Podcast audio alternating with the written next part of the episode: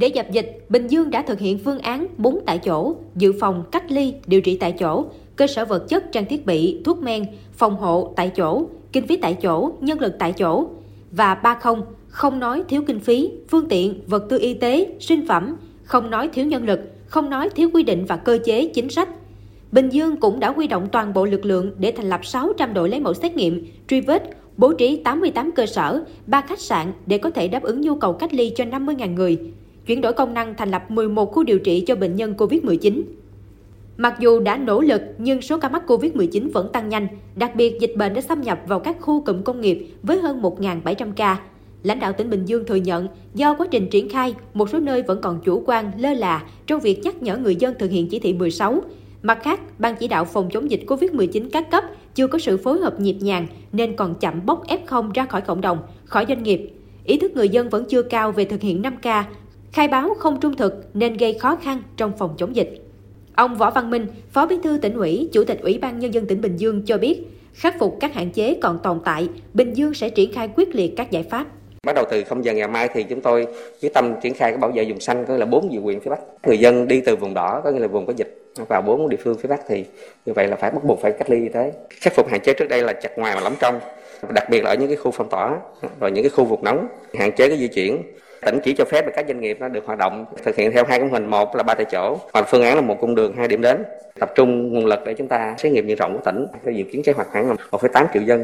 Tại cuộc họp với Phó Thủ tướng Vũ Đức Đam về công tác phòng chống dịch ở Bình Dương vào ngày 20 tháng 7, đại diện Bộ Y tế cho rằng, với số ca mắc COVID-19 tăng nhanh, Bình Dương phải thực hiện truy vết F1 nhanh, sạch, đặc biệt là các huyện được coi là vùng xanh.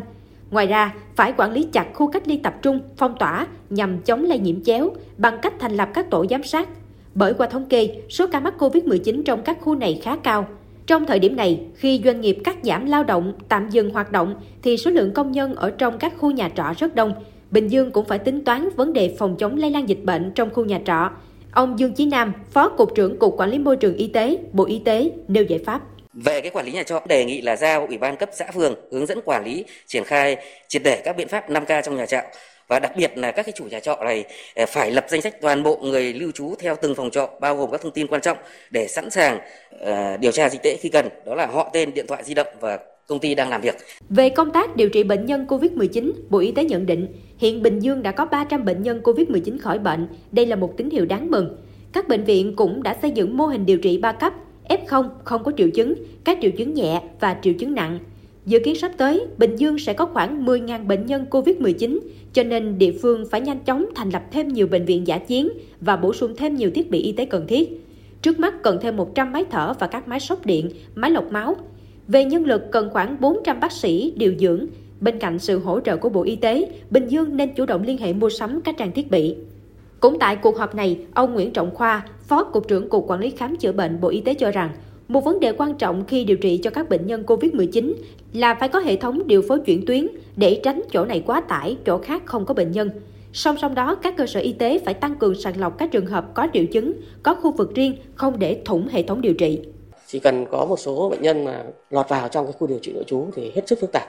Vì vậy mà phải thường thường xuyên thực hiện sàng lọc, à, giả soát và xét nghiệm để chúng ta phát hiện sớm.